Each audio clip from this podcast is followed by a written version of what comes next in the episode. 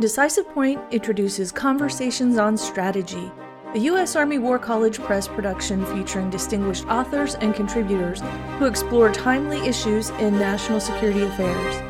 The views and opinions expressed on this podcast are those of the podcast guests and are not necessarily those of the Department of the Army, the U.S. Army War College, or any other agency of the U.S. government.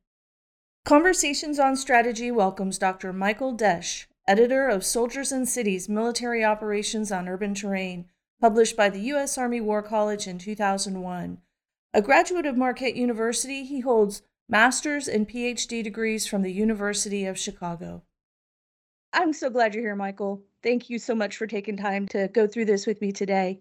My pleasure.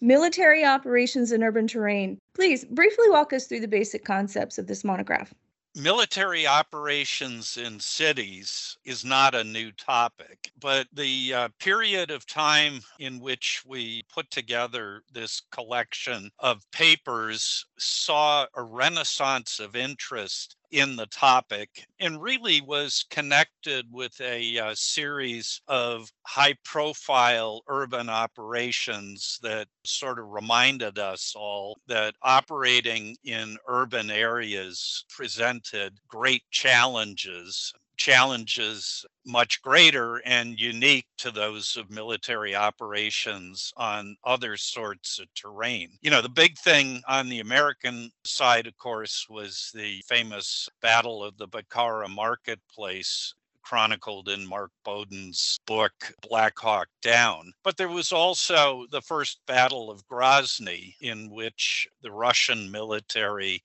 tried to suppress the Chechen uprising and felt that they had to do so in part by assaulting the capital of Chechnya, Grozny. Neither of these operations was pretty, and neither of them, I think it's safe to say, was fully satisfactory to the respective militaries involved. And so military operations on urban terrain became a hot topic. There was a lot of doctrinal attention to it, but also, at least in the United States, there was an effort to build or improve the infrastructure for MOUT training at various Army combat training centers and other Army facilities. I was at the uh, University of Kentucky in Lexington, Kentucky at the time, and one of the U.S. Army facilities that was investing in a significant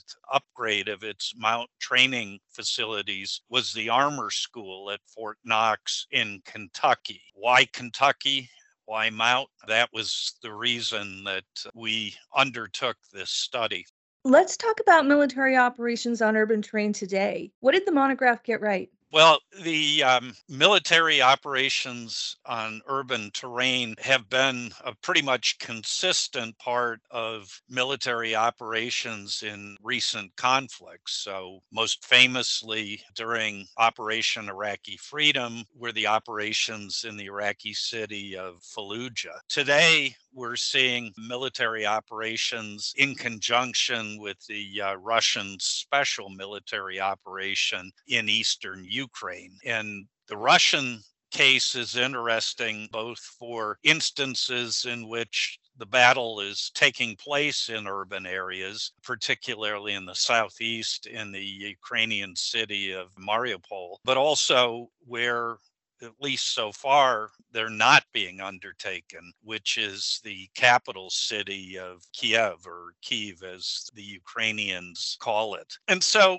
in looking back over the collection of papers in the volume, I'm pretty happy with a lot of things that we said. I think that they continue to read well. But what didn't we get right? What would I rethink? I think is what you really want to know. I think there are at least three things that, on the basis of all that's happened since then and reflecting on it, I would have done differently. First of all, In our discussion of technology and urban military operations, we talked hardly at all about drones. And of course, drones have been the most important military innovation since 9 11. And I think, as we're seeing in Ukraine, airborne unmanned vehicles continue to be an important weapon system and one that could have a lot of direct effect on military operations in urban terrain. So, why we talked so little about drones in terms of the technologies that might shape or affect MOUT operations, I can't really say, but I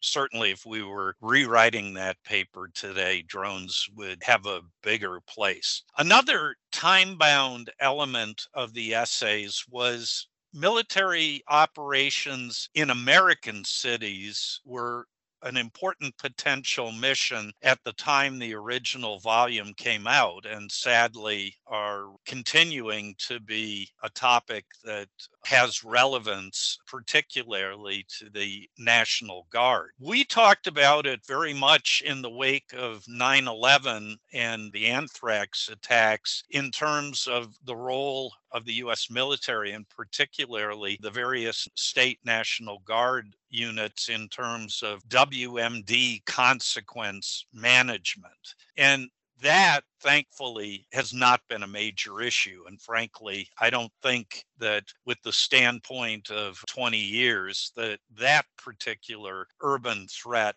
is as pressing as it once seemed to us. Conversely, civil support to local authorities, unfortunately, is, it seems to me, a growth industry. And of course, in the uh, racial justice protests and the associated violence after the George Floyd incident, you saw a lot of local law enforcement and other local civilian authorities somewhat overwhelmed and needing to call on the Guard and Reserve for support. And I think that that's going to continue for the foreseeable future to be a big domestic MOUT mission that we didn't talk enough about. I guess the third and final thing that I would have thought about differently with 20 years hindsight is we sort of had this distinction between different levels of intensity of urban military operations from all out combat to COIN to stability and support operations. I still think, as points on a spectrum, they make sense but we didn't treat it enough in the volume as a spectrum and particularly appreciate the fact that urban counterinsurgency can easily go to all out combat. This is sort of the lesson of Fallujah, and it should have been the lesson for example, of the Israeli incursion in Beirut in 1982. So, those are the three things sort of off the top of my head that I think if we didn't get them right, but certainly the emphasis uh, was not what I would give them today. You touched on this a little bit earlier when you were talking about Russia and, Ukraine and how this applies to today's world. Any final thoughts on how this piece of work is still relevant? I think it's relevant in two senses. Barry Posen from MIT wrote a really terrific wrap up conclusion in the book that was characteristically incisive and thoughtful. And he talked about military operations in urban terrain in two particular contexts the tactical context and the strategic context. And I think both of those elements are evident and will remain evident in terms of Russia's special military operation in eastern Ukraine. At the tactical level, Russian military forces are fighting inside or trying to fight inside a number of cities. And I think that the basic message of the book that urban operations heavily favor the defender is being borne out at the tactical level in spades. But the other thing that's interesting is what Posen called the strategic level. And by that, I think he meant whether you decide to go into urban areas or not.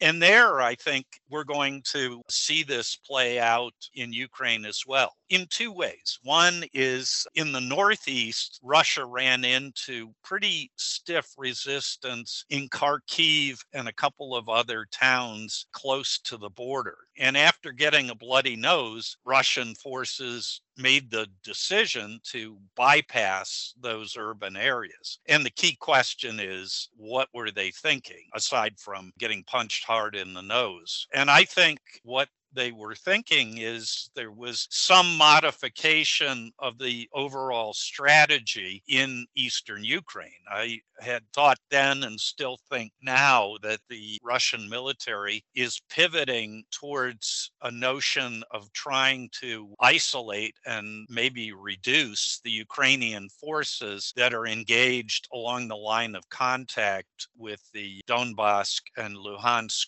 republics. So, in a sense, the strategic decision was to avoid built up areas and focus on a different strategy. So, that's one strategic decision. The second is I think that the Russians made a strategic decision not to go into Kiev immediately. And part of that was probably based on tactical concerns or considerations that it would have been a pretty tough fight. But I think it also may have reflected a particular theory of how they wanted to wage the war. You know, you always want to try to strike at the enemy's center of gravity. But on the other hand, if the center of gravity is an urban area and tactically the defense is favored, then maybe what you want to do by way of reducing the center of gravity is surround around and isolate it rather than trying to go in and reduce it by force. And that, I think, is a strategic decision. This was a lot of fun and very informative. Thank you again for your time. I really enjoyed myself. My pleasure. Thanks for your questions. If you enjoyed this episode of Conversations on Strategy and would like to hear more, you can find us on any major podcast platform.